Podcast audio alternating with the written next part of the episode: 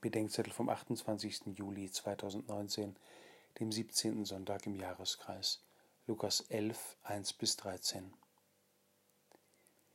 Jesus lehrt die Jünger beten und führe uns nicht in Versuchung.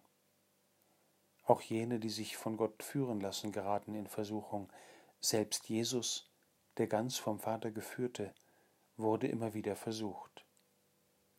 Versuchungen sind unvermeidbar, weil wir in die wirkliche Welt gesandt sind, wo die Plausibilität des Bösen uns auf die Seelenpelle rückt, wo noch die besten Begabungen Anlass zur Versuchung werden, wo Widerstände uns Halt geben oder uns das Gutsein schwer machen. In der Tat, Gott führt uns auch dorthin, wo wir versucht werden. Aber er ist nicht der Versucher, der unser Böses will.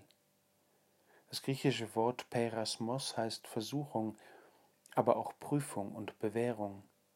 All dem begegnen wir auf den Wegen, die er uns sendet. Er braucht uns, wo es gefährlich ist.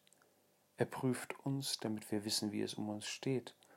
Er will, dass wir uns bewähren in der Überwindung des Bösen. Er gibt uns Halt und richtet uns auf an dem, was uns widersteht, damit wir in allem Guten wachsen. Gott, Du führst mich auf Wegen mit Prüfungen, Bewährungen und Versuchungen. Auf ihnen erkenne ich meine Schwächen und Stärken. Auf ihnen finde ich Halt und lerne den Aufbruch.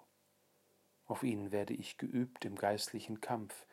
Auf ihnen wachse ich an dem, was du mir zumutest. Du, Herr, verantwortest alles, was mir begegnet. Lass mich nicht dahin kommen, wo der Versucher Macht über mich gewinnt. Lass nicht zu, dass ich über meine Kraft versucht werde, und wenn es sich vermeiden lässt, führe mich nicht in Versuchung. Amen.